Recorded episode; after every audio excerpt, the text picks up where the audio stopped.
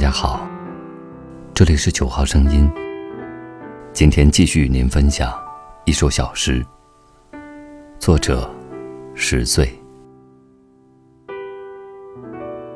当吉他的琴弦断了五条，最后的时刻到了，你懂得的。喝下的酒化作唱完的歌，绕过了屋梁。余音也绝了，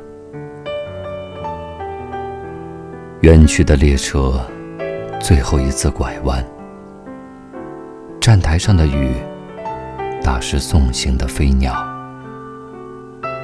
他收起羽毛，狼狈地蜷着，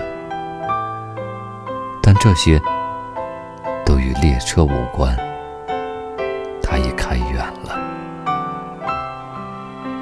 终其一生，我们学习如何告别，反复练习，直到及格。